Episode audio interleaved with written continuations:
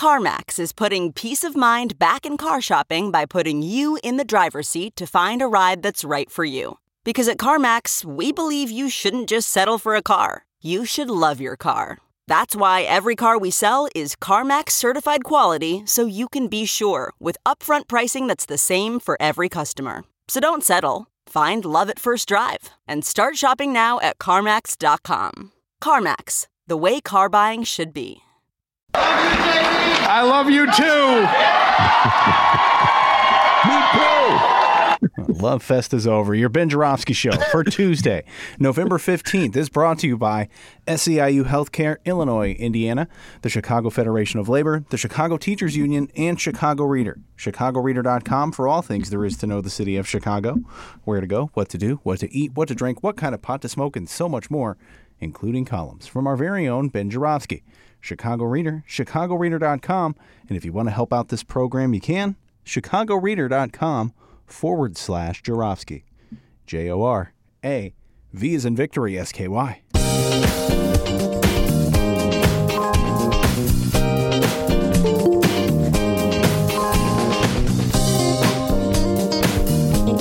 It is Tuesday, November 15th, and this is the Ben Joravsky Show.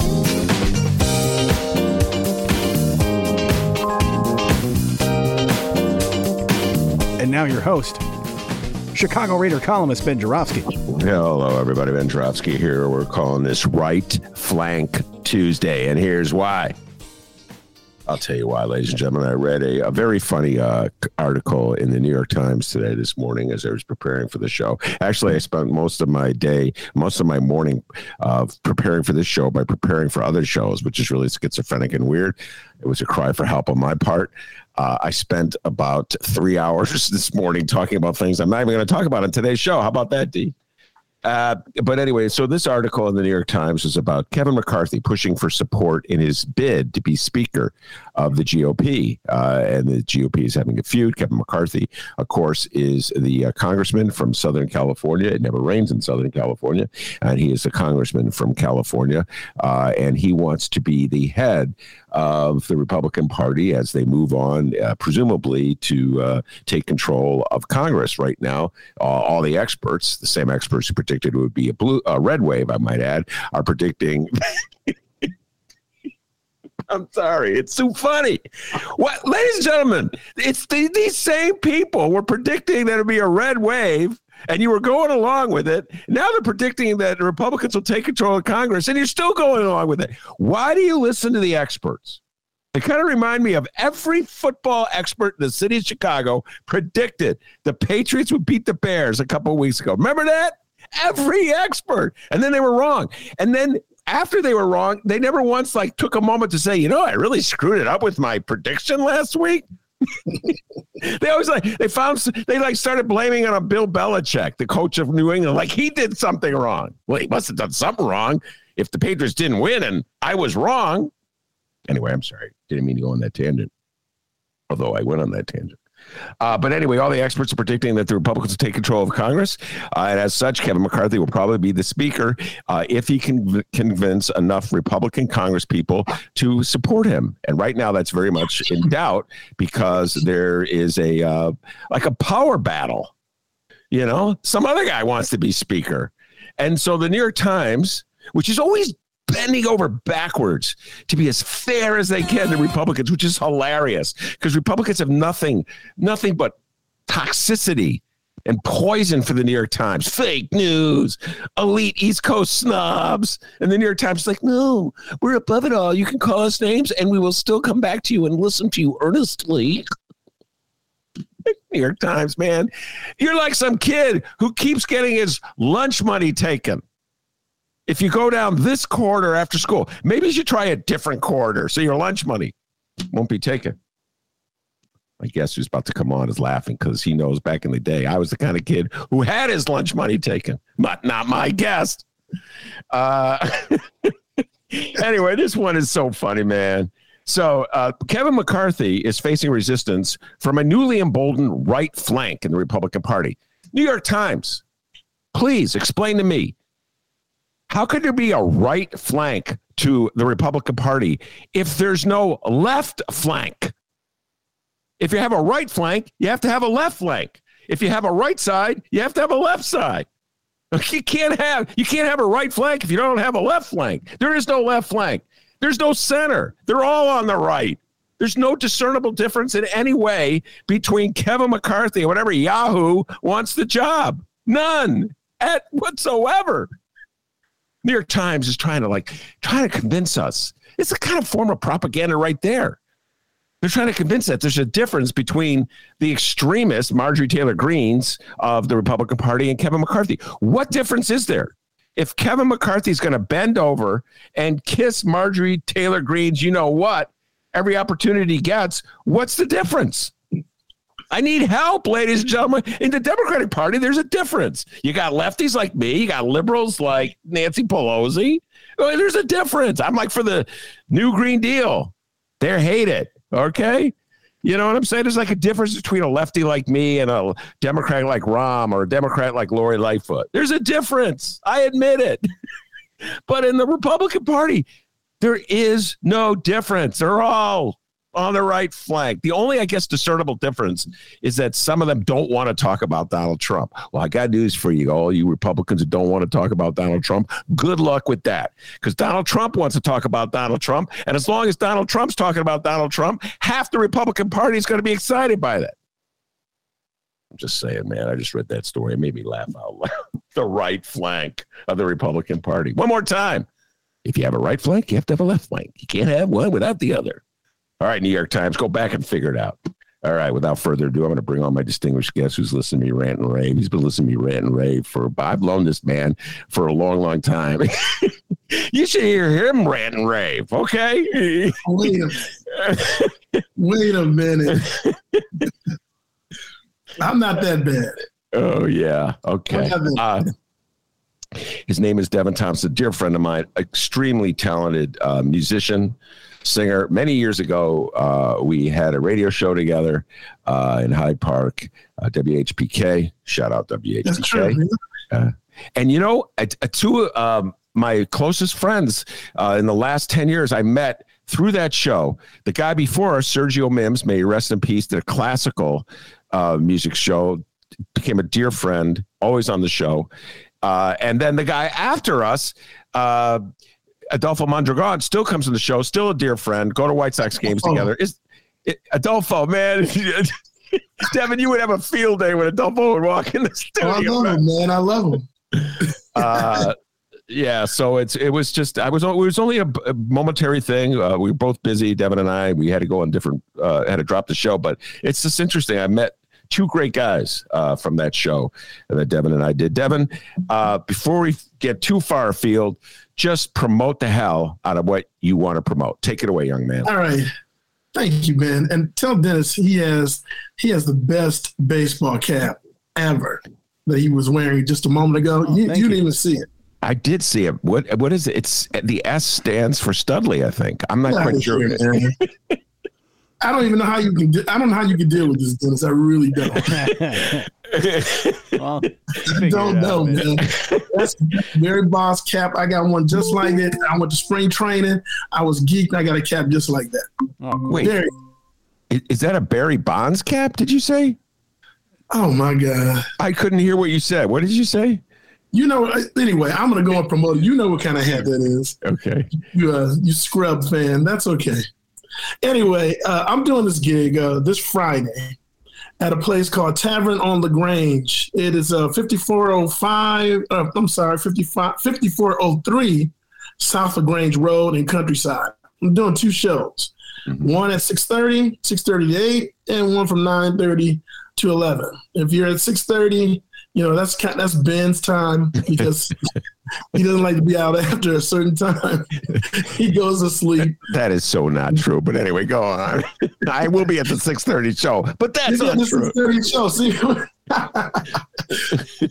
but uh, there's a six thirty show, and then there is also a nine thirty show. You guys come. It's a dinner show or whatever that means. It's going to be pretty good food, from what I understand. It's a really nice place. I've never been there, but it's going to be a good show. And I'm doing a lot of tunes from my CD, Tales of the Soul I'm I got some uh, some other things I'm gonna surprise Ben with. You know, some covers that he, uh, wouldn't expect for me to do. So. Uh, I uh, actually the sky's the limit uh, with Devin because his uh, taste in music is so vast. It, it, far exceeds my. I mean, he knows. First of all, the man knows music inside and out. It's phenomenal. Uh, just sit down with him, talk uh, music. But he, what you like, Devin, is so much greater. I'm, I'm far more limited. I admit it. I am far more limited in what I like uh, than you are. So I have no idea what you're going to play. It could stun me. I put in a request for Lou Rawls. I'm not quite sure I'm going to get it because I, I, think I'm in the wrong demographic, a little too old for where you're at these days. But I love Lou might, Rawls. You know what? If you would have put in Lou Rawls early enough, then I would have I would have obliged you and I would have done that for you. But but you put it in a little too late, man. It's all and right. Don't worry about it. Which Lou Rawls do you want me to do? You know, You'll never find. I love that. That's my favorite album. My well, my favorite song of all time, which I will not sing, because part of the thing on the old show, I would sing. Devin has a beautiful voice; he could sing, and then I would sing. Ben, the ratings are going down. Uh, but my favorite, so I hear it every now and then on the radio. It's my absolute favorite Lou Rawls song. Every time I hear it, I crank it up. Uh, Lady Love. I love Lady, Lady Love, Love so much. Oh, man. Uh, in fact, whenever, when, I, when someone gives me a mic, I just can't help it. I start, to, um, but you know, uh, so uh, I will be at the six thirty show. Uh, my wife and I will be at the six thirty show, uh, and uh, but the second show for the Night Owls. And and your uh, will your extremely talented children be on stage with you? Yeah, I have uh, Kennedy. He goes. I'm sorry, you know him, Ben, but he goes by Kennedy Ray. I Y. That's his name. Okay. And then you have, uh, you have Devin. What Devin is going by? She's going by Devin. That's her name. So, and then my brother's playing drums too. So, wow. you met my brother once before. Yes. Yeah. Sure. Uh, back in Joliet. Yeah. Yes. Um, so kind of family, kind of a family affair there.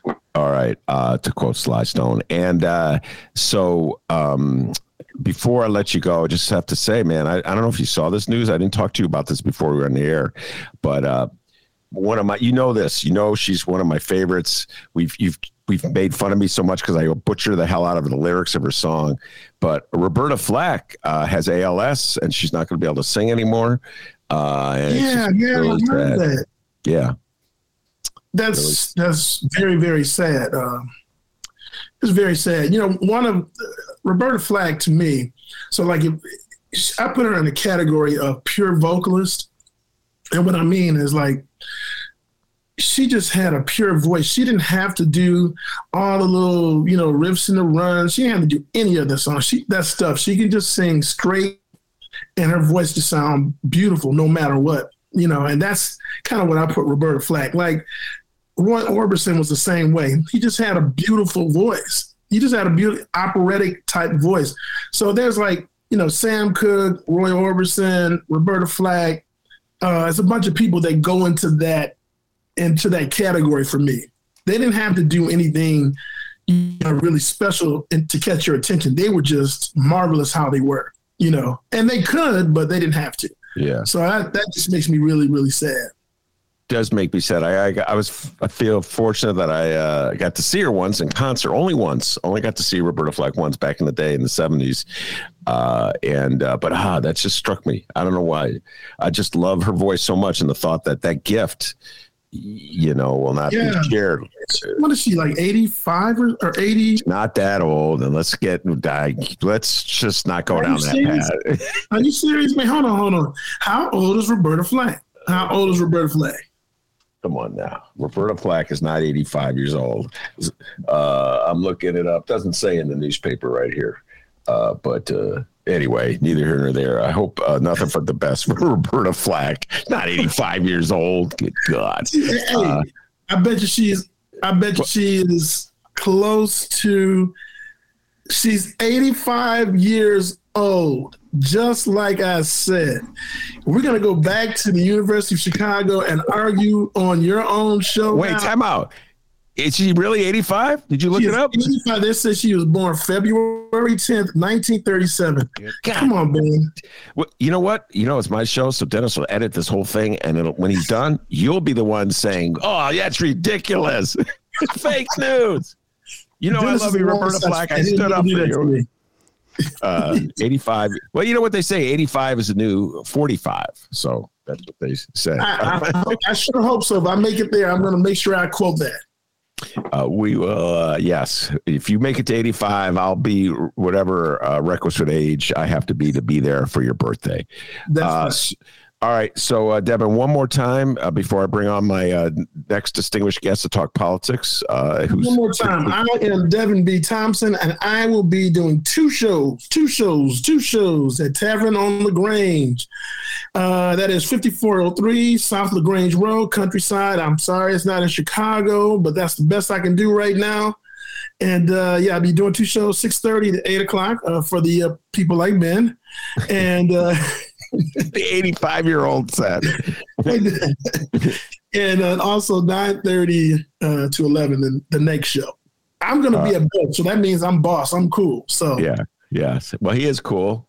And he's Devin Thompson. And thank you very much, Devin. I'll see you uh, Friday at your show. Okay. Right, thanks, Ben. I appreciate it, man. Thank you. All right, that's great, Devin Thompson. And now, without further ado, I'm going to bring on my next guest, the great Mr. Dave Glowacz. Dave, are you there, sir?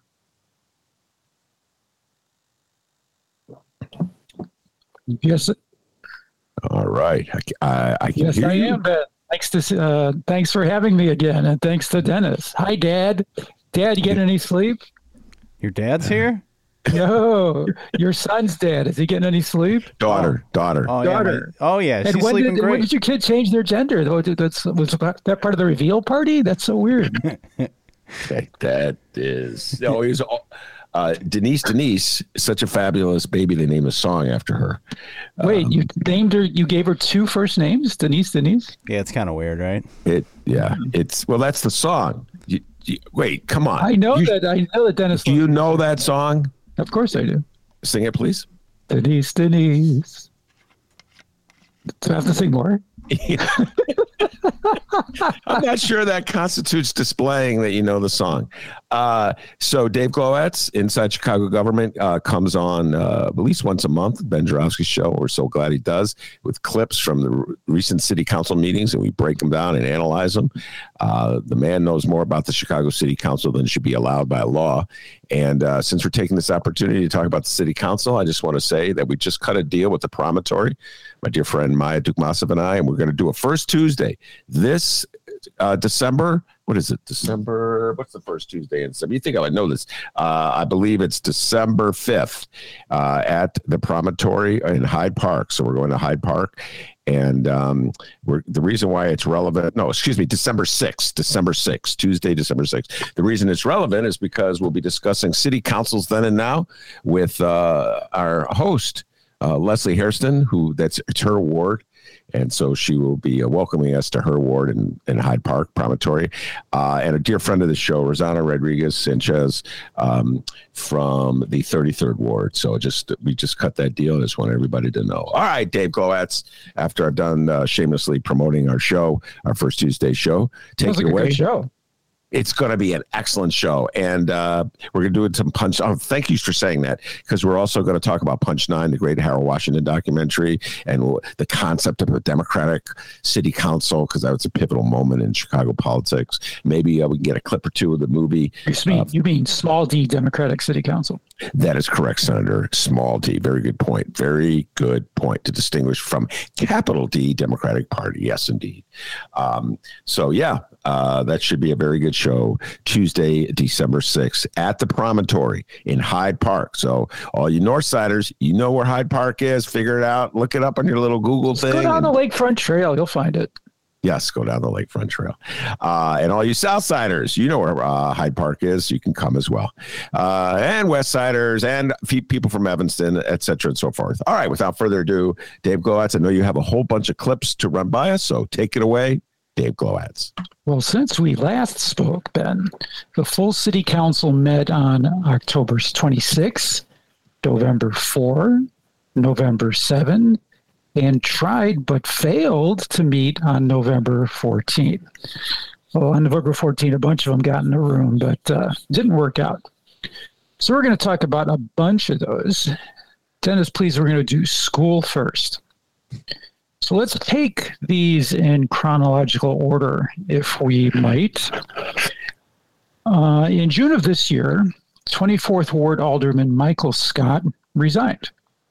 Scott had chaired the council's Education and Child Development Committee. And since his departure, the committee's been led by the vice chair, 4th Ward Alderman Sophia King, who is also in the running for mayor.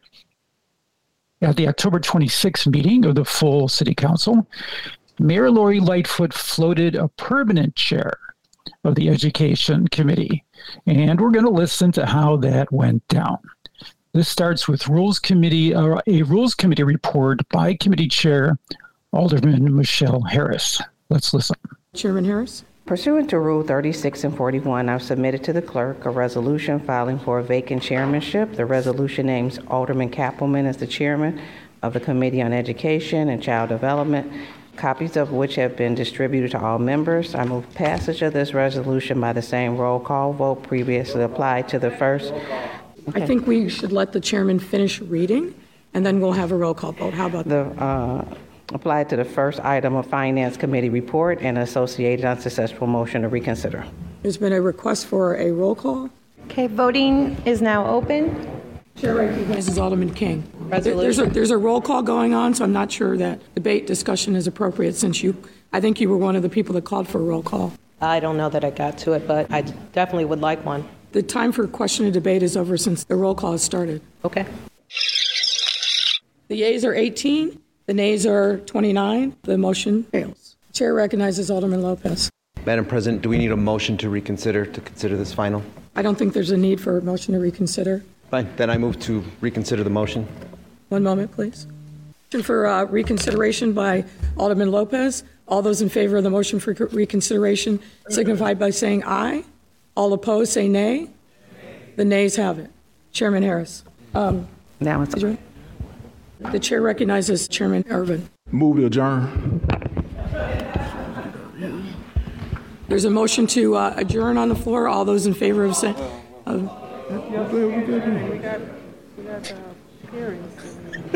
We got hearings, and hearings. You have public people who, for budget hearings. Yeah, but All those in favor, let's do a roll call vote. Okay. The motion to adjourn is withdrawn. The chair recognizes oh. Alderwoman King. This is exactly, you know, what people don't want in the city. You know, and I know that I've been asking the CEO of Chicago Public Schools to come in, to meet, to have quarterly meetings. That's bringing in the light, that's transparency. And you saw with my colleagues today, they would like to have them come here. We give them millions of dollars every year. I didn't want to turn this into politics, but that's what it is right now. You know, we really need to have a transparent government where we allow folks to understand and hear from one of the most important bodies in our city, and that's Chicago Public Schools. I don't understand why we have to, you know, make this political. I am the acting chair. I reached out to the CEO. He has not returned my call. I assume it's under your orders. This is just not how government should be Alderwoman run. King, don't make that assumption, and that's not appropriate. Okay. I have no knowledge of your contacts with the CEO. So I- If you I- want- I'm not but- finished, but- but- So don't, don't make that assumption, and please don't bring me into what is clearly a political issue for you. No, I, I'm the acting chair. That is something that he should. I, I reached out to your chief of staff. I reached out to you, uh, not returned. Uh, you know, we need to continue government no matter what's going on in the city. Uh, and I think grown people can agree to do that. And quite frankly, if you would spend more time attacking problems instead of people, All right, we would all right. be much better off. Uh, uh, Alderman, Alderman King, So- you're out of order. Thank you, Madam You're President. out of order, and I'm not going to let you make a political speech on the floor because of your aspirations. If you have an issue, we should talk about it, but this is not the time or the place, ma'am. I started it. Okay, thank you. Thank you so much, Alderman King. I think people understand exactly where you're at. After the council meeting, Mayor Lightfoot was asked about her nomination for Education Committee Chair, and her response showed she was either misinformed or less than truthful about how the Rules Committee handled the nomination. Listeners can hear that in the extended version of this interview found at the Inside Chicago Government website, shigov.com. What do you think, Ben? Well, I have a lot to think, but I always enjoy this part of the when Dave Glowacz comes on the show, uh, where I make Dave uh, Dave duck and dodge. So watch this, ladies and. Watch what I'm about to. You're going to see some dance moves that I, I I don't think John Travolta can be as so slick on the dance floor. So watch this. Uh, I'm not so wearing yeah, shoes. Uh, oh, he's barefooting. That's the great song from the '60s. I am wearing socks. Barefooting. All right. Anyway, so the uh, I believe you're alluding uh, to uh, the press conference afterwards, where uh, someone asked her uh, that why, uh, as to whether was it a matter came before the uh, rules committee. I think it was like a rules committee meeting. She said then the matter came before the rules committee when it hadn't come before the rules committee. That's correct. Uh, and uh, she said it came before the rules committee, and then all the reporters got to give them a credit. How the hell they knew this? I mean, that was good. this is good beat work, beat reporters that you knew this that she she was wrong and it hadn't, and they all correct her. For the record, it was Justin Lawrence of Crain's. Wow, Crain's hey, Justin Lawrence, shout out to you. Got to give you a lot of love. Crain's got that paywall. I can't read it. Pay, that, that Crain's paywall is like that's, that's how he knows he's, he's getting paid. You know. Every time I go to read you, Justin Lawrence, here comes that Mutombo like paywall batting me away. Hey, here's inside inside tip uh, hack. Just wait about a week, and you uh, you have a you have a library card, right? Yes, sir. You can log into your Chicago Public Library account and uh, read Crain's for free there. Whoa! I did not know that. Thank you. Sure wow, that is that is excellent tip. Uh, anyway, um, so going back to so all right, so Dave Glowacz, uh, Lori Lightfoot was wrong uh, when she said the Rules Committee considered this matter, as uh, Justin from Crain's pointed out. So uh, she was wrong. Do you think she was wrong because uh, she uh, just really didn't know what had happened, or do you think at that moment she was? Uh, lying and that she actually did know and she just put it out a different way not figuring that nobody would know the other the, one way or the other dave goetz make a decision go I think they're equally possible. It's possible that Alderman, uh, the chair of the Rules Committee, Alderman Michelle Harris, should have brought it up in the previous Rules Committee meeting and she missed it and um, just missed it.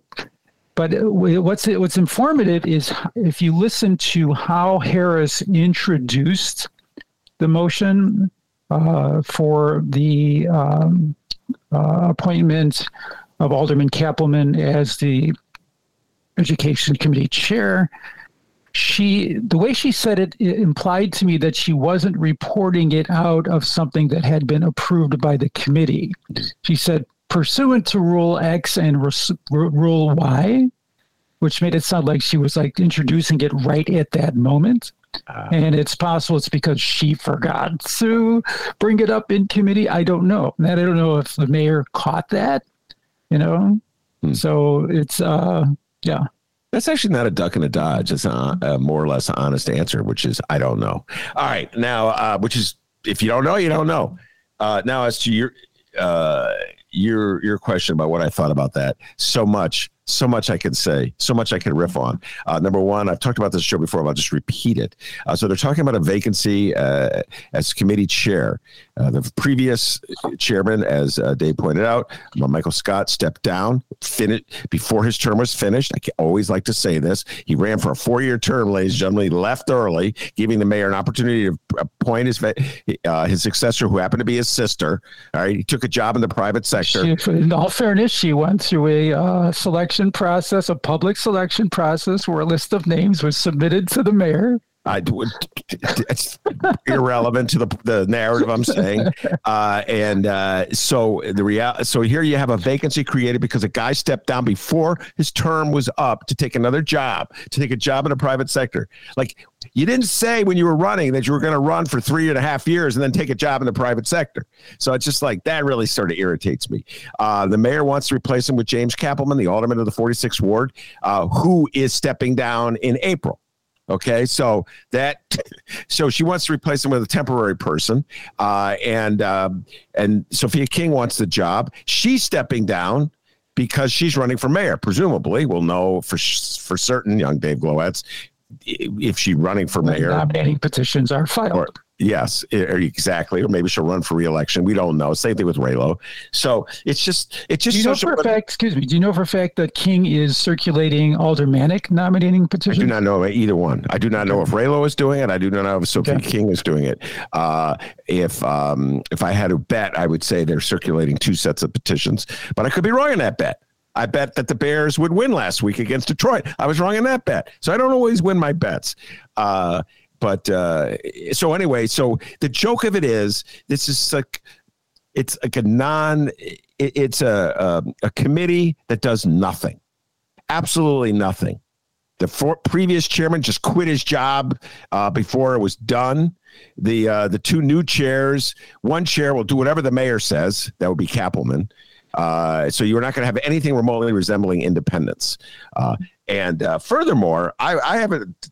And then, mind you, King says she's got plenty she would like to do, but has felt stymied. Yes. Uh, okay. So uh, I think Sophia King, which by the way, the jabs, which we always love, whenever a mayoral critic wants to make fun of the mayor for not being transparent, they talk about bringing the light because that was Lori Lightfoot's big call. I'm gonna bring in the light. so they're always quoting it back to It's her. Low always- hanging. it's low hanging. It really is. It's like an apple right in your face because it's sort of like, remember to bring in the light? Remember the transparency part? Mayor, Chicago mayors love to say they want to be transparent until they become, wait, candidates for mayor want to say they're transparent until they become mayors, and they don't want to be transparent anymore. But you can have a great debate. I mean, see, my attitude is a little different than most people. Like Sophia King said, we give millions of dollars. Let me correct you, uh, Madam Alderman. The Chicago Board of Education, the Chicago Public Schools has willingly, willingly turned over tens of millions of public property tax dollars every year to the mayor's TIF slush fund. Every freaking year. And so it's a two-way street. And this, everything they talk about when it comes to public financing of education, like the Sun Times has been doing these stories. Oh, the public public schools are going to be in critical crisis when the school board comes because they don't have enough money to meet their bills. The elected school board. the elected school board, yeah, and and their uh, the TIF. The TIF money that the mayor's been kicking back to them is not an annual thing. It's just a one one time show. I got news for you. It could be an annual thing. You're paying those property taxes every year. Every time they extend a TIF, and they uh, Dave now follows this stuff even closer than I do these days. There's like at least two proposals to extend TIFs in the city council, TIF districts in the city council for another 12 years. Dave can give you a whole story on that. Go to the Inside Chicago Government; he covers it well. And so every time you do that, that's another 12 years of tax dollars that the public schools aren't getting. So this game that they're playing in City Hall that the the, the kind, benevolent Chicago mayor and uh, the city council are giving money. Like, here, have money. Poor kids in Chicago public schools. No, they take more than they give. They take, I always say, they take a dime, they give you a nickel, and they say, you're supposed to say thank you. So I would welcome, Dave Glowacz, an independent education committee that would actually examine school finances and the connection, the relationship between TIFs and public education Or, and your tax bill. or as Mayor Daley would say, would scrutiny it. Which Mayor Daley? Daddy Daley or Baby Daley? Baby Daley, that was his uh, turn of phrase, remember? Baby Daley, yeah, vaguely. Scrutiny. Scrutiny. I had Daddy Daley on my mind for some uh, reason. So Uh, uh, the uh, the uh, the departed chair of the education committee, Michael Scott, Uh-huh. coincidentally, Junior, uh, coincidentally, uh, either because of what he did or didn't do as education committee chair, was appointed to what public body right after he left by Mayor Lightfoot. Oh, yeah, good point. He was appointed to the Chicago uh, Board of Education. Yeah, yeah. It- isn't So that whatever he was doing, he was, you know, working out. You know, so Yeah, and so yeah, it's absolutely a disgrace that uh, the CEO of the public schools, Pedro Martinez, does not go over to the Chicago City Council uh, and face questions from the alderman, just like Dorval Carter, the head of the uh, CTA, was reluctant to well, do now it. he can send Scott. Say that again. Now he can send Scott. That would, would that be fun? Yeah, wouldn't that be? I'll or my old friend Miguel del Valle, send him, who's the chair, uh, the board of ed. But it's it's absurd game that they play, And the Board of Education, the Chicago Public Schools, has always been an extension of City Hall. And now uh, that we're going to get an elected school board, which the mayor, Mayor Lori Lightfoot, opposed, and you could tell that she's still irritated by having to do that. Now she's being passive aggressive. Oh, you want an elected school board? Oh, well, you go figure out your finances. Hello, Mayor Lori Lightfoot. Those tens and tens of millions of dollars of TIF property tax dollars are being given to you by the Board of Education. Actually, it's property tax dollars the public pays for. So I would welcome scrutiny from the the education committee, the city council. I do not believe we're ever going to get scrutiny from the uh, education uh, committee and the city council during this mayor's tenure. Unless maybe unless King becomes chair and she she likes to scrutiny. you mean she or she or she becomes mayor? Now watch. Do you think if she comes mayor, she'll be singing a different uh, song? Do you, think if she's mayor, elections, elections change things. You know. What is that? Just a quote from uh, Lori Lightfoot in today's paper. Uh, I forget where I saw it, but it was like some campaign promise that she broke. Uh, and she goes, "It's one thing when you're running for office, you say things, then you get in office, and it's different." What? it's a moment of clarity. What's Whoa! This just this just in. I was like, well, then what, Why say anything? Might make any problem? You know what? Just be uh, evasive. Well, I don't know what I'm you're running for judge. Yeah. yeah, pretend you're running from judge. I cannot comment on that because I had to rule on it. Unbelievable. Hey, I these, wanna, are, these are your mayors, people. You voted for them. Oh wait, I voted for Lori Lightfoot. Can we amend speaking, that? Speaking of transparency, I want to note a, a really uh, landmark thing that happened at this uh, October 26th meeting. This was the, the, the major shift. Aldermen are back. Starting at that meeting, aldermen were put back in their regular seats. This is like whoa, big deal. During the pandemic, as you as you know, as I've talked about before, they were they stopped allowing the public into the main chamber. So the area where the public normally sits had chairs spread out for the aldermen. And now, uh, starting with that meeting, the aldermen were back in their wow. chairs and they started letting the public back into the public seating area, although they had uh, some of the public area seats blocked off. And the council still provides overflow seating upstairs in the Glaston mezzanine, which we'll hear more about later. So that's kind of, to me, that was something that I've been you know, looking for, and uh, I found that pretty exciting. It is. Well, you know, here's the thing, man. This is my a tangent within a tangent. One of my favorite topics. Dennis and I talk it all about it all. It's just there's a headline in the New York Times that as virus lingers, Americans fear it or forget it. And so I'm in the fear category. Like I've had so many boosters.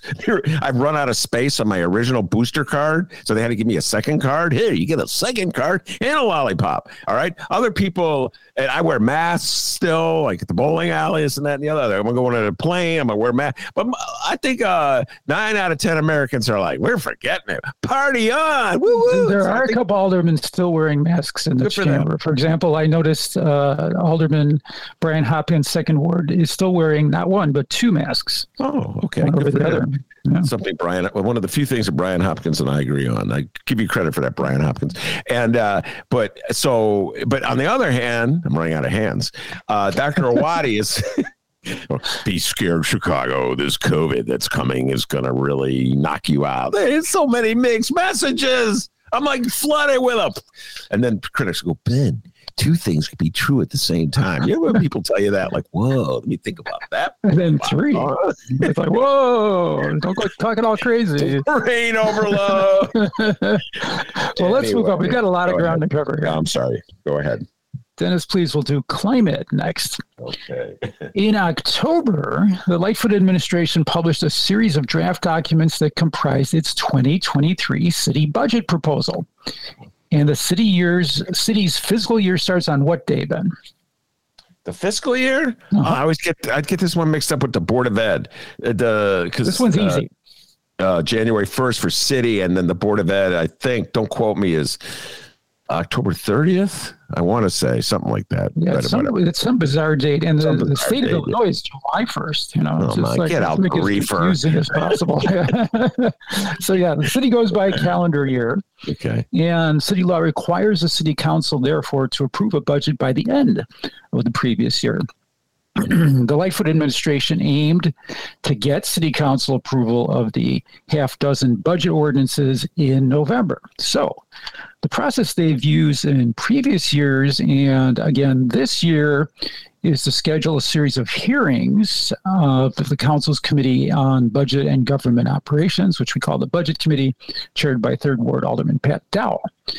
Each of these hearings focuses on the appropriation for different city departments or operations, such as the city clerk, the water department, streets and sanitation, public safety, safety, etc.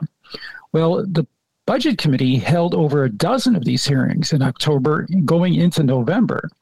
Now, I've got an idea of what these hearings are supposed to accomplish. Why don't you tell me your idea of what you think these hearings should be accomplishing? What they should be accomplishing or Uh-huh. what they do accomplish? Well, it's you can do both. If you like, we two I things mean, can be. okay okay so what they should accomplish uh, when I as I begin to launch in this explanation is like exists in a, a fairyville fairy tale land where uh, the world is perfect which resembles nothing to do with Chicago. So if you believe in fairy tales, this is what they should accomplish. And I've heard they you should have a be- rich fantasy life. they should be enlightened, objective conversations about the f- realities of Chicago finances. How much money do we legitimately need to run the services that we legitimately want? How much money the the taxpayers will be paying through property taxes? How much money we'll be getting from the federal government? How much money we'll be getting from the state government? All presented in a clear and logical uh, sequence so that anybody can follow it at home. To be scrutined. To be scrutined. That's what it should be. But what it is, is pageantry. Pageantry to fool you, the public, into thinking that your mayor, regardless who that mayor may be, could be Lori Lightfoot, could be Rahm Emanuel, could be uh, Baby Daley, it could be Daddy Daley. That mayor is wise and benevolent and caring and really w- worries about you, stays up at night thinking about you, loves you. And you are so fortunate to have that person as your mayor. And every night when you go to bed, you should drop to your knees and thank the Lord above that that mayor is the mayor and not some other evil person. So that's what they I'm that's what they end up doing. An alderman or two who actually does that. I wonder who you whom you would name. Wait, currently does that? I don't know if you want to go Uh, yeah, there. A bunch of them. I mean, a bunch of them did it with Rahm, and oh my God, with Daley, both Daleys. who were aldermen would get up. I mean, with this mayor. Ah, Scotty Waguespack, I love you. No, I'm just kidding, Oh, Scotty. man. You know I love you, Scotty. Come Oh, on, man. That's the next clip. I really gotta. Your next sorry, clip. what? Climate? Dennis goes next clip. We're getting carried away. Okay. Um, so, but let me let me pose another sort of real world possibility about what should happen. okay. Given that the budget proposal documents that the aldermen are scrutinizing are essentially the mayor and mayoral administration's proposals. Mhm. These hearings could be forums or fora, if you prefer, for the alderman to say, yeah, that's nice, but can you tweak this? And can we get this in addition? So a way, you know, to give feedback to what essentially is a mayoral proposal, right? Okay. So um, this that this is going to become why I'm saying this is going to become, become evident as we listen to this. So anyway, one of the they they went through like as I say over a dozen of these budget hearings all through October, and the final one took place November on November two, in which aldermen grilled members of the administration about something very specific, reinstituting the Department of Environment, which was eliminated previously by aforementioned Mayor Rahm Emanuel. This clip starts with Budget Director Susie Park. Let's listen. Key items to note in this amendment include the creation of Department Number 72, which is the Office of Climate and Environmental Equity, The amendment before you today pulls the office out of the mayor's office and creates a separate office with various responsibilities as outlined in the management ordinance. There are 10 positions budgeted for this office, which includes the chief sustainability officer, grants research specialist, and project managers. Alderman Reilly. Why did we choose not to create a Department of Environment in the budget this year? I understand uh, a number of my colleagues have been calling for this, and frankly, I thought it was a mistake when the city did away with it years ago.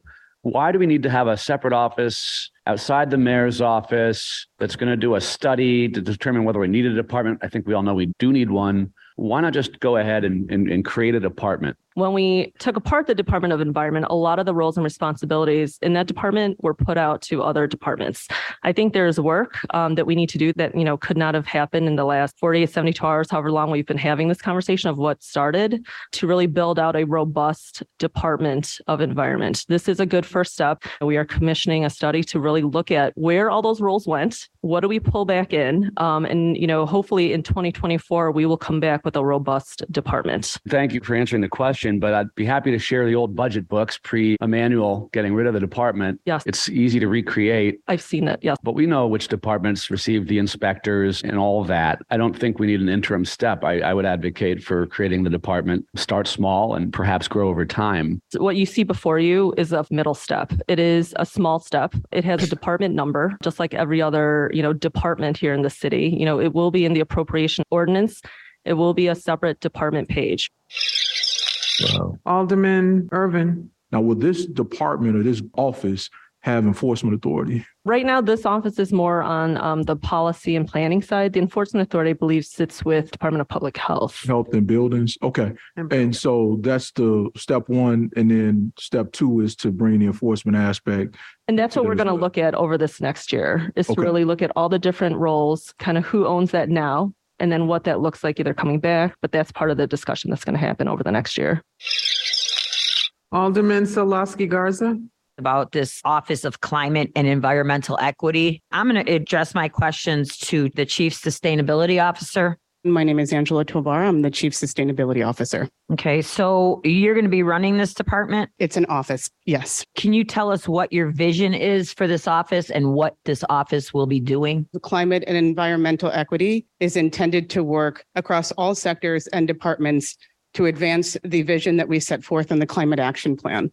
We released a climate action plan this year it gets the city to a 60% reduction in our greenhouse gas emissions by 2040. In addition to that, we will be working with departments. So we serve as a coordinating body, which is the function that we have now. This is intended to codify the function that already exists. So, why this office and not the Department of Environment? There should be a governance structure that helps advance the city to a clean energy future. We have done a best practice scan across many cities most cities have both. The coordinating effort on behalf of an office at a higher level that is charged with strategic coordination is critical here. So, most cities, if you look at New York, if you look at Los Angeles, there is both a coordinating climate office and a Department of Environment. But and we, we don't have a Department of Environment. Alderman Ramirez Rosa. I want to read something to you all. Breaking, we released our environmental policy exclamation point. We've got to bring back the Department of Environment to combat climate change and ensure that Chicagoans have clean air to breathe and safe water to drink, no matter their race, economic status, or zip code. This was tweeted out by Mayor Lightfoot on January 10th, 2019. And the 10 positions in this office, that's less than the 15 in the mayor's press office. So if you want to talk about where our priorities lie as a city, I think it's pretty clear from this budget appropriation. Alderman Osterman. On the Department of Environment, I'm curious as to who's against this. The Black Caucus supports it, the Progressive Caucus supports it, the Latino Caucus supports it. Others of us who are not in a caucus but are allied with all of those caucuses support this. Is there like some group in the city or some entity that's out there that is like trying to prevent a Department of Environment? Because I'm kind of scratching my head I'm not aware of anyone that's blocking or the obstacle. I think you know where the discussion is is like what does a full-blown department look like? Like I said, I think you know we have some work to do. It's not about just you know pulling different pieces from all the departments. I'm going to do an apples to apples We had a Department of Housing. We got rid of the Department of Housing. And then four years ago, we added one back out of thin air and we cobbled it together. It was put into the budget. Mayor Lightfoot appointed a great commissioner and Commissioner Novara who built that department up over time. During COVID, Department of Housing did a phenomenal job of housing people in a crisis. There was no study done four years ago or five years ago to say we should reinstitute a Department of Housing. Members of the council, the administration said this is the right thing to do, and we did it. So I have a definite perspective on this, Ben, and uh, let, me, let me play it off to you and see what see what you uh, think about it. Go ahead. On, on, the one hand, I could see that aldermen are responding in their yearning, their quest, their insistence on standing up a Department of Environment right away by a number of things that are are happening and have happened in Chicago. Like there, uh, there was a major uh, demolition on the south side that blanketed Pilsen with all this uh, debris and, and, and, it was a really terrible air, air pollution problem. There's this issue of uh, the approval of uh, movement of the General Iron um, metal recycling facility to the far south side, the approval of that. And then, of course, there are climate related things like, you know, we have uh, lake level rise and fall that erodes uh, beaches and damages lakefront property. So aldermen are, uh, I think, reacting to constituents' concerns about all these things.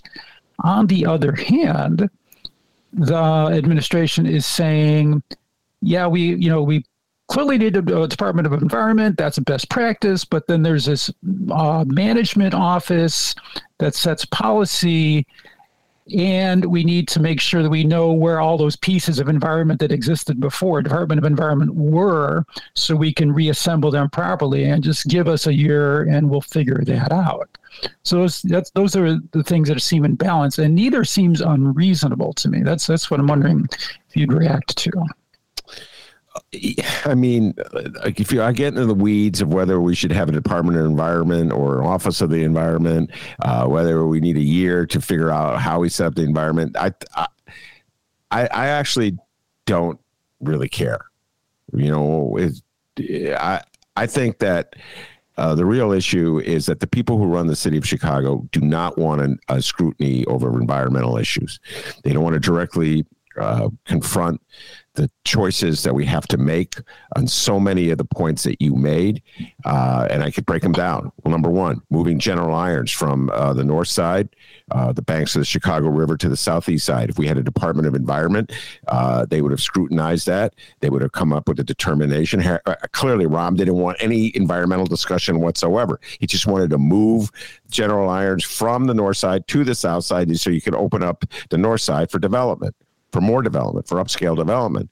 That was the driving force. The driving force was not protecting the people on the southeast side for more envi- pollution, protecting the people in Chicago for more pollution. It was how can I take care of my developer friends who want to make a killing, a fortune on the banks of the Chicago River.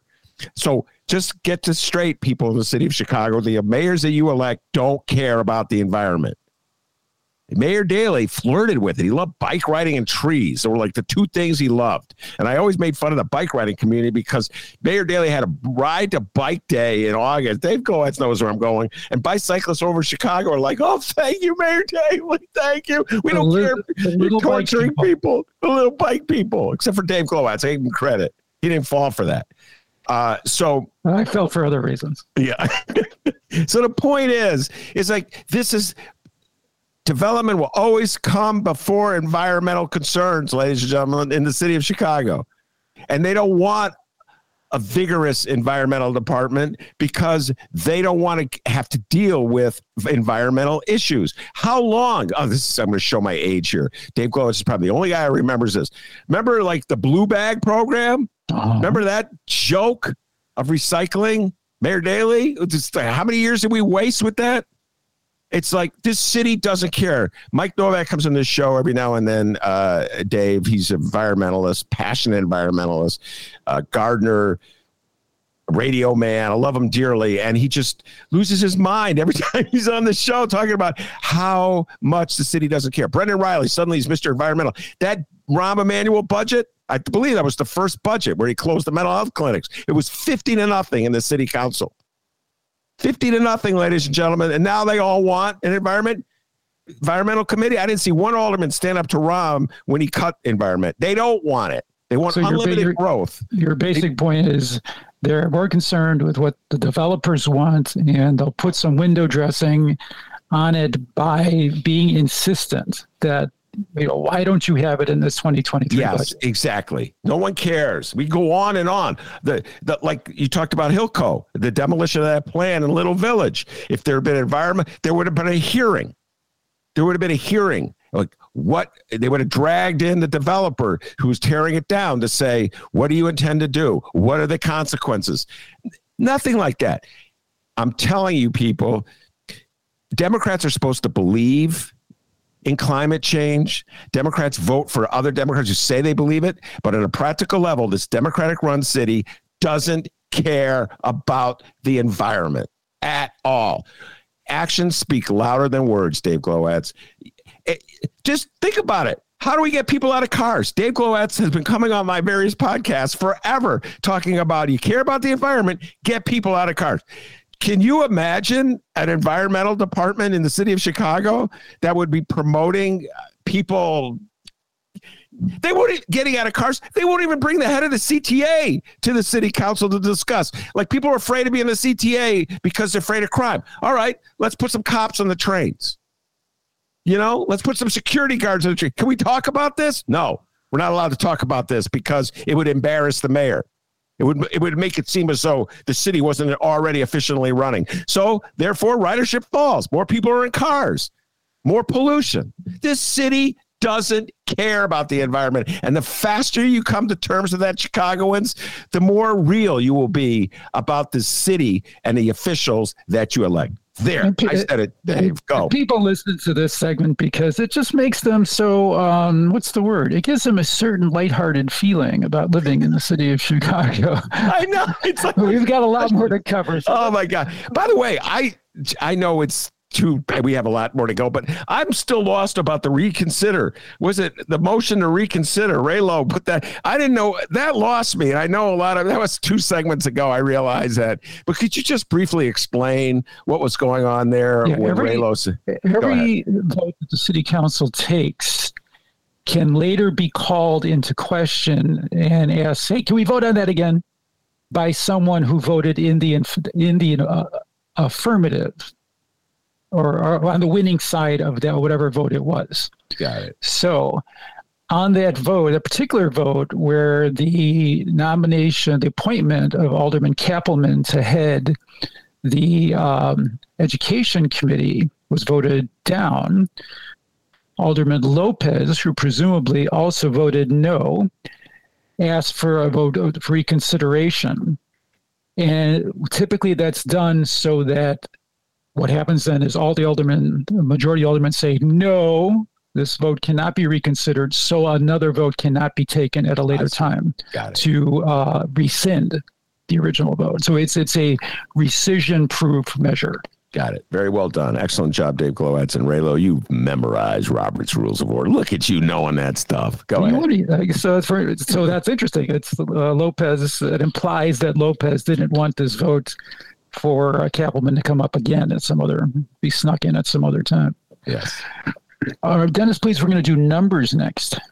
So we've been talking about the budget process, and we just heard a segment about a particular detail of something that might or might not get into the budget. But with respect to getting the entire package of budget related ordinances passed by the council, the Lightfoot administration scheduled two meetings of the full council. The first place took the first took place on November 4, and in that meeting, the mayor's allies successfully moved to have the half dozen half dozen budget related ordinances deferred for consideration to the following city council meeting scheduled for November 7. Ben, do you know why they did that? No. No idea. Mm-mm. Um, mm, well, I don't know. What, why, why they do So any any two aldermen, when something is up for a vote, Mm-hmm. any two aldermen can delay the consideration, can delay the vote for, uh, or delay it to the next city council meeting. Okay. So if the administration wants to have, say, the budget passed in November, Uh-huh. and they schedule a, a meeting at which they're going to pass the budget, yeah. any two aldermen who oppose the budget could stand up and say, "We move to defer." Got it. And then it would be have to be moved to the next city council meeting. So to head that off, this is a technical thing. They scheduled two meetings back to back, one on a Friday, one on a Monday, and on the Oh, Friday one. The, the very the respective chairman of the finance and the and the budget committees, you know, got together with other allies and said, "We move to defer." And then the next meeting was on the seventh, and then the seventh was the actual one. That is hilarious, man. Uh, then that was aimed at Ray. We've done so many shows where Raylo and Anthony Beale are going, I defer and publish. And the mayor and all are, oh, that's so bad. And uh, Andre Vasquez, this is the most immature thing I've ever seen in my life. So, it's yeah, so to thi- wag its this, this has become de rigueur. You know, this is just what they do. It's like Uh, they got to line up. You got to make sure the ducks are in the row. Hey, So man, anyway, I get it. That's, that's good thinking. They all study, Robert. It took them three years, but they've all ma- mastered the rule book. Okay. So that's all I'm going to say about the November 4 meeting. So now we're going to go to the November 7 meeting. We're going to hear several clips from that meeting of aldermen speaking against and for the 2023 budget package. Before we do, I want to highlight some of the ordinances in the budget package just for clarification. A couple of them are revenue ordinances, which specify how the city will collect the money to fund its operations, namely through things like property taxes and bond issuances. Another key uh, part of the budget budget package is the appropriation ordinance, which details how money is allocated, how it's spent by each individual city department. And that ordinance includes things like the number of people in each department and, and their salaries. And I want to point out that when an alderman says that they plan to support or oppose the budget, they pretty much mean that they're going to vote for or against all of the ordinances in the package. And there's like a half dozen. But usually a handful of aldermen will vote in favor of one, say the appropriation ordinance, but vote against the revenue ordinance, such as one containing tax levies, because you know they don't want to go on record as being for taxes. So that that occasionally happens, and we can take a deeper dive if you want into that later. Okay. But first, let's hear part of the remarks made before the budget votes uh, at the November 7 meeting by Northside Alderman Rossana Rodriguez Sanchez of the 33rd Ward. Let's listen. I want to thank everyone that I'm looking at on this side of the room. For folks who don't know, many of our commissioners are here with us today. The challenge for me, and I, I'm going to quote Alderman Moore here Alderman, you just said when we have the money, we spend it to not only allocate money, but to use the money. And that is what we did not do in this past budget. The budget that I voted for last year was encouraging to me for what we were endeavoring to do for this city. And then to look at those numbers over the past year and go line through line domestic violence funding, zero allocated out the doors. Our money on youth uh, deflection and diversion, not out the door. Our money for the SCAN programs to actually invest in our young people, not out the door. It was deeply frustrating because that's what I worked for. That was the course that we were trying to set for this city. The 66, 65,000 Chicagoans who don't have an address, that 51st Ward, who represents them? Where do they register to vote tomorrow? Like, those are the questions that we need to be asking ourselves. We have the opportunity to serve them for their health and their safety. This is not it. I wish that it was it. And I worked hard, hard, hard, and I know so many of you did to get to a budget that I could vote yes on. That is not where I'm at today. Alderwoman Rodriguez Sanchez. Our communities have been fighting for our unhoused neighbors through Bring Chicago Home, through the restoration of the Department of the Environment, treatment not trauma with reopening our public mental health centers, Peace Book Ordinance, Torture Justice Memorial. And we got none of that. Although we have seen a lot of efforts to hire police officers, I have seen it with ads on the train, outside of the train, on the, the platform, bus stop, paper, billboards. I didn't see one single ad to hire clinicians, the ones that were promised for our community mental health centers, not one. Out of 14 clinicians, we hired four. Four clinicians out of a promise that was made last year to increase the staffing of our mental health centers by 73%.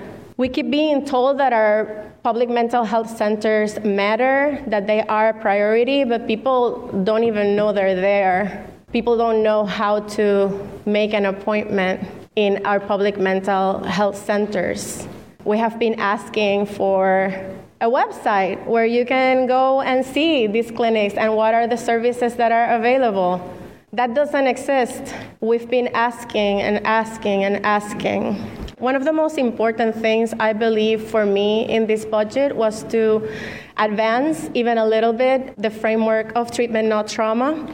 One of the things that we proposed was to turn three out of our five remaining mental health centers, three, make them into walking crisis centers that could be open 24 hours it would only mean that you would increase the staffing of three of those centers for people to be able to be transported when they had mental health issues that didn't require going to the ER and didn't need to end up at a police station. But that didn't happen either. And I'm going to tell you why that was important to me. I imagine that people in this chamber remember Irene Chavez. Irene Chavez was a queer Afro Latina woman, veteran, who was going through a PTSD episode. She was under treatment. She had a therapist. She had an incident in a bar. The police was called. She was transported in a police car. While she was in the car, she said many times that she needed to talk to her therapist.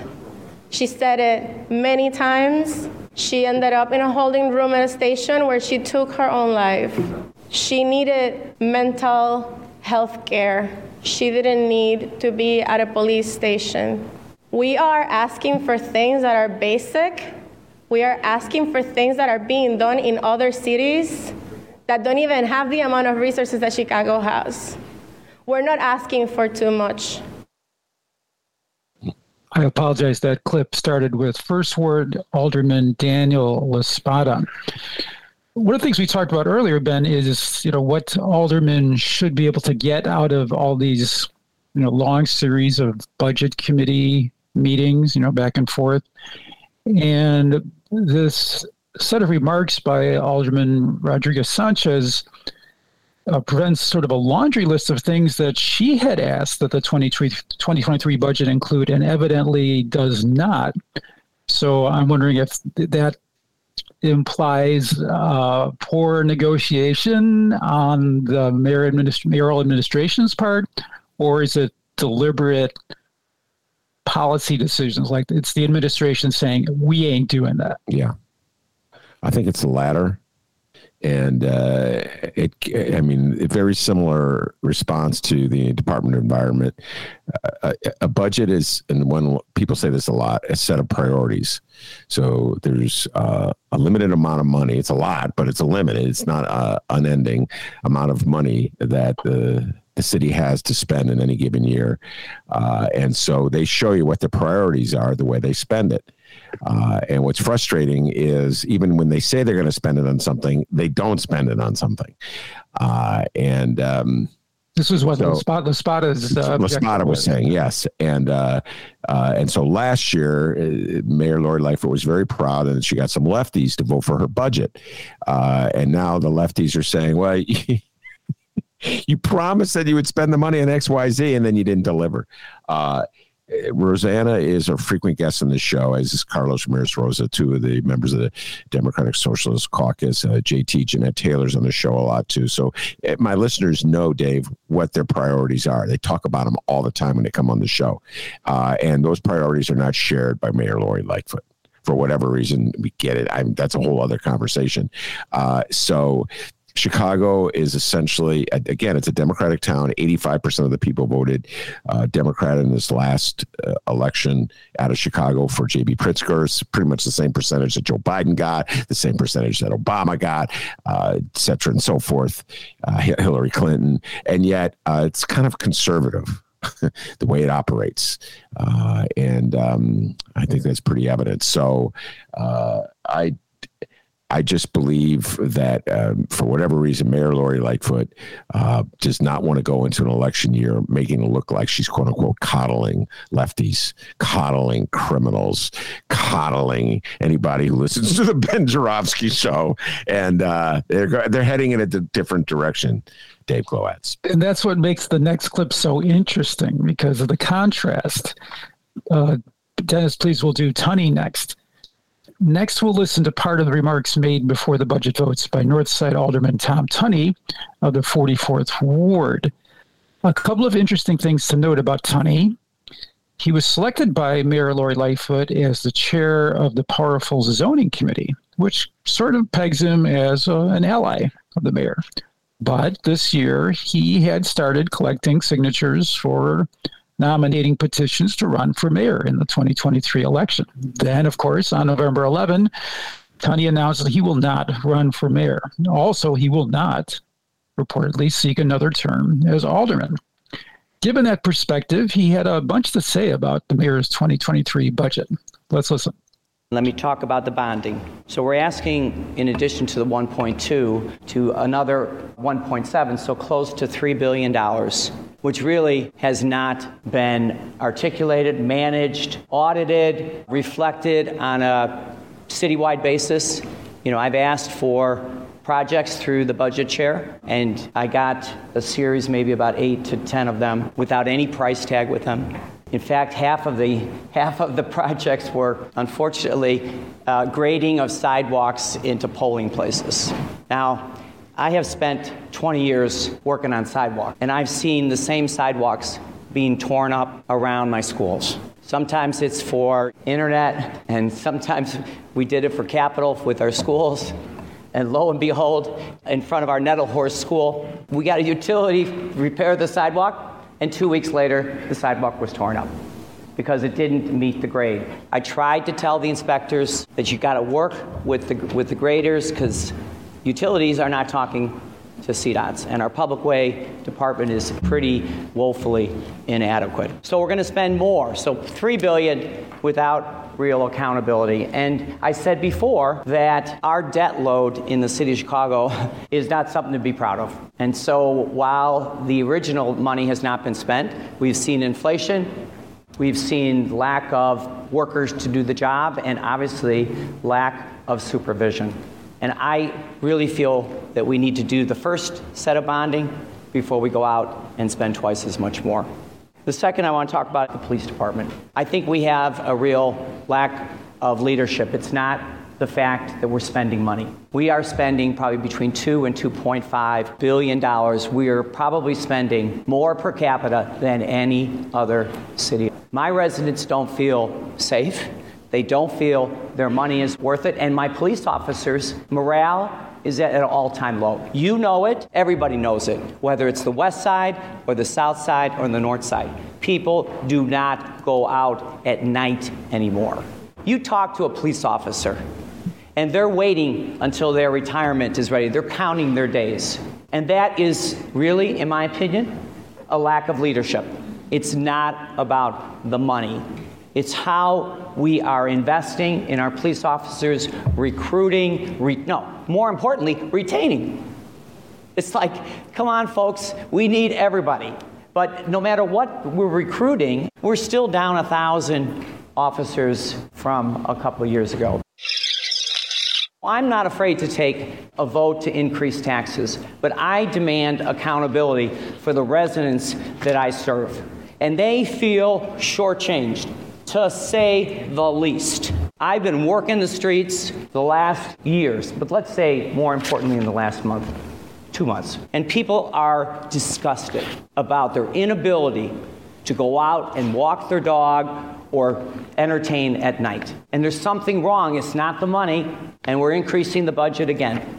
And you know, ironically, I see the budget, there's 100 or, or so positions for constitutional policing. But yet, what was it, about six weeks ago, we fired the head of constitutional policing. I mean, where are our priorities here? I don't know about you, Ben, but this felt like the equivalent of Tunney throwing a bomb on his way out. I was really kind of surprised. Had, would this speech come before or after he announced he was not running? Uh, it came before. Yeah. So this was a mayor's. This is a what he was doing was uh, he. he was giving a speech for running for mayor. Uh, that's a, a mayoral speech for running for mayor, and it's a mayoral speech running on crime, on law and order. Uh, it was just four days before he announced he wasn't running. He could have been making up his mind at the last minute. Uh, if I know Tom Tunney, that's what he was doing. Uh, I remember this is ancient history. Tom Tunney, after Mayor Daley uh, announced he wasn't going to run, the great baby, baby Daley, the one that you all know, listeners, as opposed to the one that I remember. Uh, when when B- Baby Daley announced he wasn't going to run, what year was that, Dave Cole? That's I, I, I, I, flipped the switch on him. I asked him a question. You know, I might not even been here. You were here. It was Baby Daley, not Old Man Daley. We were doing our podcast. 2010. When, he announced when he wasn't going to run again? 2010. Yes, I'll never forget it. He announced it. Then he had a budget hearing at the South Shore Cultural Center, and Tom Tunney showed up at that.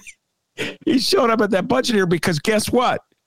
He was letting his name out to run for mayor to replace Baby Daley. Oh, and oh, so he showed up at a South Shore Cultural Center hearing. I'd never seen him in South Shore ever. I've been going to those budget hearings for my for a decade. Or there was Tom Tunney. What are you doing here, Alderman? I did not know that. I did. You you and Johnny Carson. Uh, anyway, so that sounds like a mayor's speech. Uh, I really think he's exaggerating. People uh, like uh, there's a lot of people going out at night.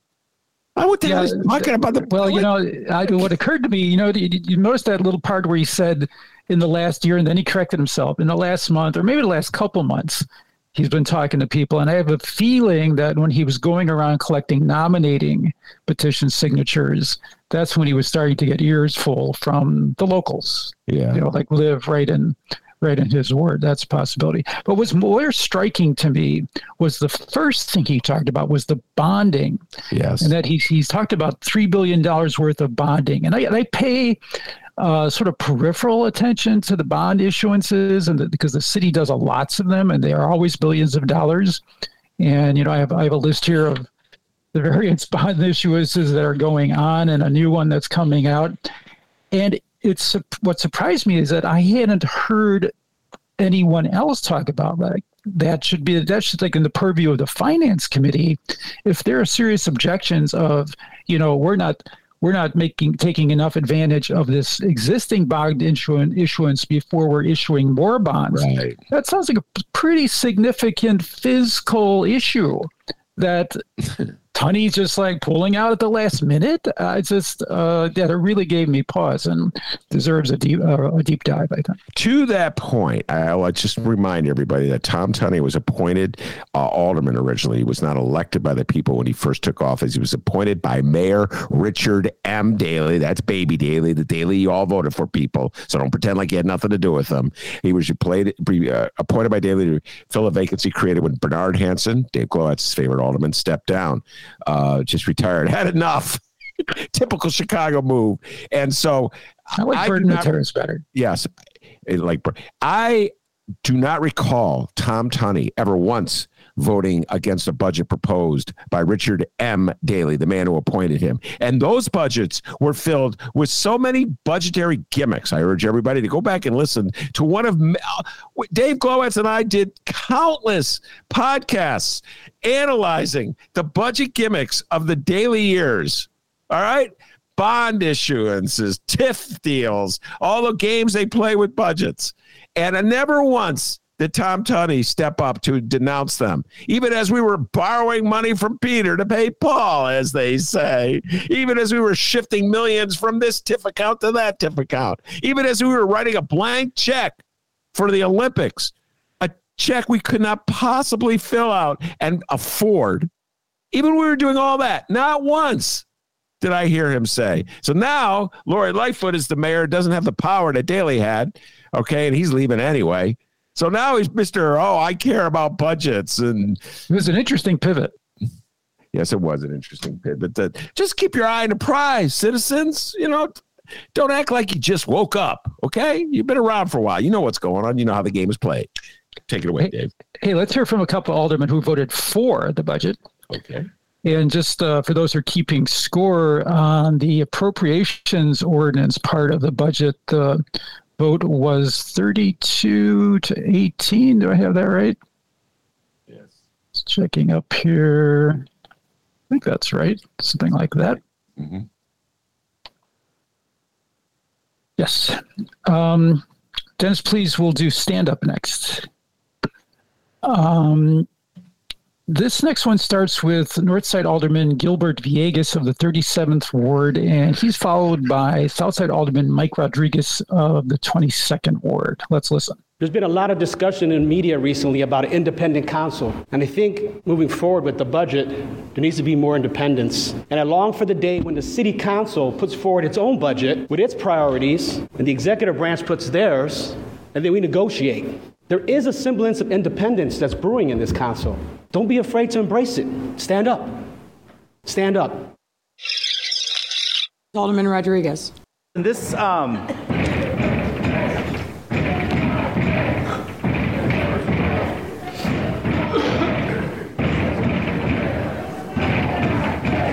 Please proceed. Please proceed. So uh, I agree. I think we need to work to make sure that our 51st ward uh, is well represented. And to be quite honest, this budget does not reflect that. This budget does not reflect the Department of Environment that we've been fighting for for a number of years. Doesn't bring Chicago home to the extent that we needed to, and it doesn't invest in treatment, not trauma, to the extent that it does need to. This budget, however, does add positions, bilingual positions to the Office of Labor Standards. It includes, it includes dollars for reproductive health. And also, most importantly to my ward, it increases support so that we can bring in new affordable housing, federally qualified health center, and other amenities to the 22nd Ward, to the southwest side of Chicago. So it's been a tough, tough decision that I have to make to support this budget. Because I think I have some friends up there who I agree with. And I hope everyone here will be back on November 14th for a hearing on Bring Chicago Home, as I will be.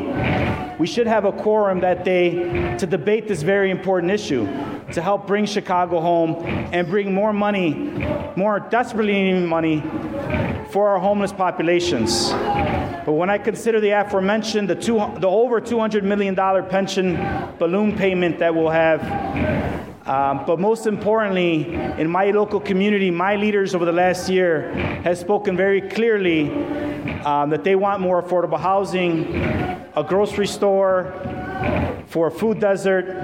Uh, that's included in this budget, and that's why I will be supporting this budget. You might be wondering what's all that noise in the background is. During uh, Alderman Rodriguez's remarks, there were a bunch of activists who were in the mezzanine public area behind the glass window. And I don't know why they waited. I have a suspicion why they waited for Alderman Rodriguez to begin speaking, but then they began pounding on the glass, holding up a poster that said "Bring Chicago Home," and they began a chant that says "Lori Lightfoot, get out of the way, bring Chicago home today," which they persisted with uh, through most most of the aldermen's comments, and you notice the alderman referred to those protesters as his friends and how he is in sympathy with them but he voted for the budget, and perhaps that's why they chose that moment to uh, to make the protest. And for the record, the Bring Chicago Home ordinance is a proposal that's that some aldermen have been trying to push for a while. that would improve the level of affordable housing built uh, on the part of the city by increasing the what it does many things. One of the things it would do that's key is increasing the financial transaction tax on sales of commercial properties that are over a certain value, like very high value commercial properties. And in fact, a special meeting was called for um, November 14 to consider just that ordinance. And if you would like to hear uh, that chant more clearly, I have another clip. Kevin, would, uh, Kevin, Dennis, would you play the home clip real quick? Yes, I will, Dan. I mean, Dave. It's Fred, call me Fred. Home. Here we go.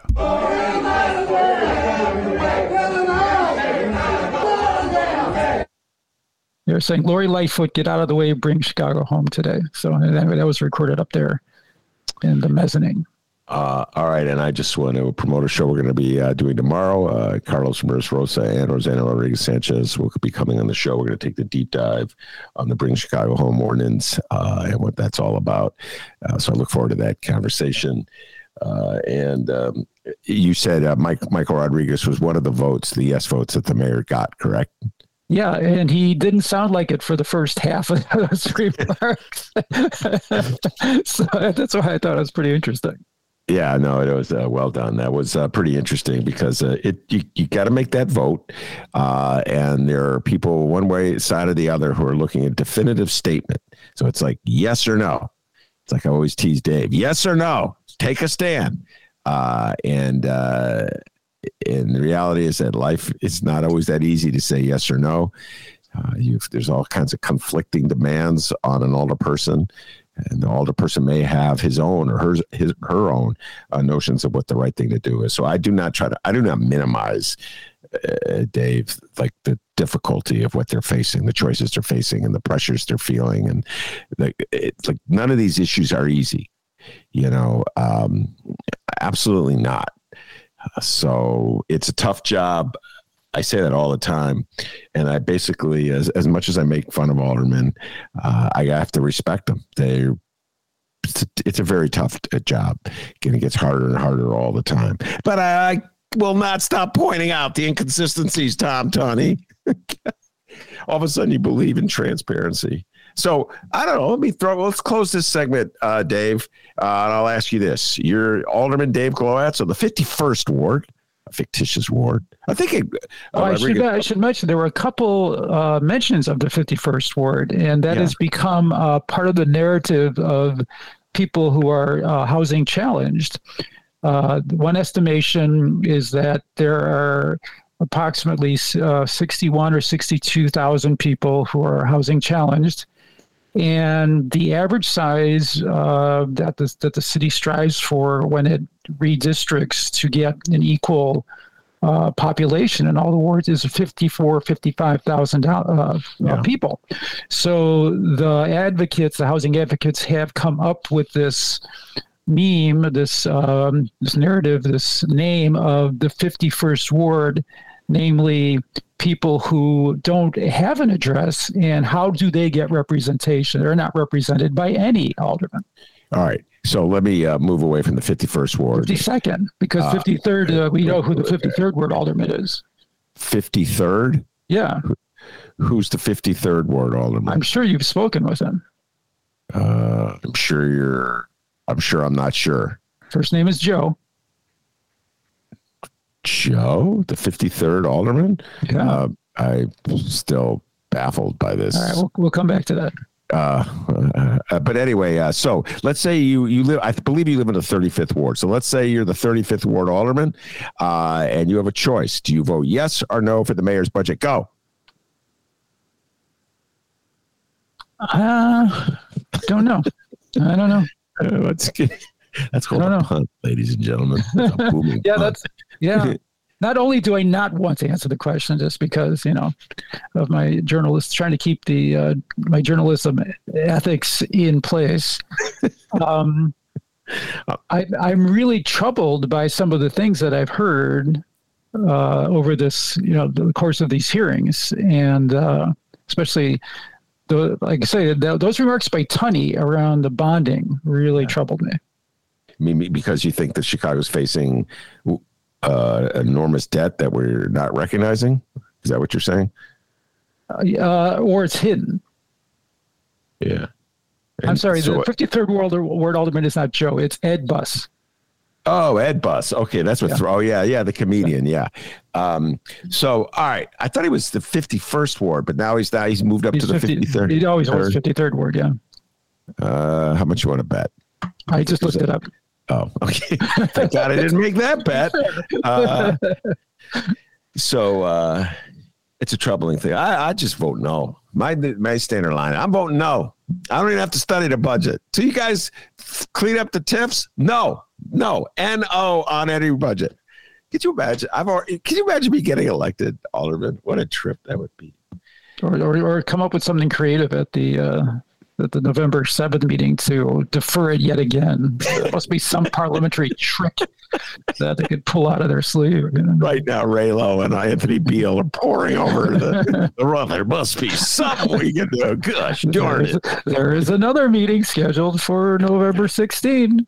Oh my goodness, what a what a city. Yeah, All right, well, we we've we've run out of time. And uh, you did a great job, as you always do, uh, Dave Glowacz. So promote Inside Chicago Government. Go ahead. Well, as I said earlier, there are parts of these excerpts that I didn't play, and you can hear those in the extended version of this episode at the Inside Chicago Government website, which is chigov.com. You can find that stuff also on Facebook at facebook.com slash insidegov and of course follow on Twitter while it still lives at C H I G O V T. And I want to thank you again today, Ben, for uh, having this uh, stimulating conversation about the budget and other things. And uh, thanks again to Daddy Dennis. Yes, and I hope, hope, hope you're getting plenty of sleep, Dennis. Uh, yeah, he's getting a lot. He, he, he's he's got it pretty good with uh, Denise Denise. Uh, all right, thank you very much, Dave Glowacz, and I also want to thank the aforementioned uh, Do- uh, Dr. D, the man, the myth, the legend, the pride of joy of Alton, Illinois. And as uh, Dave will tell you, back home in Alton, they call him Dr. D, and the D stands for diapers. Just mix it up every now and then. Give yourself a raise, taking up petty cash. Peace and love, everybody.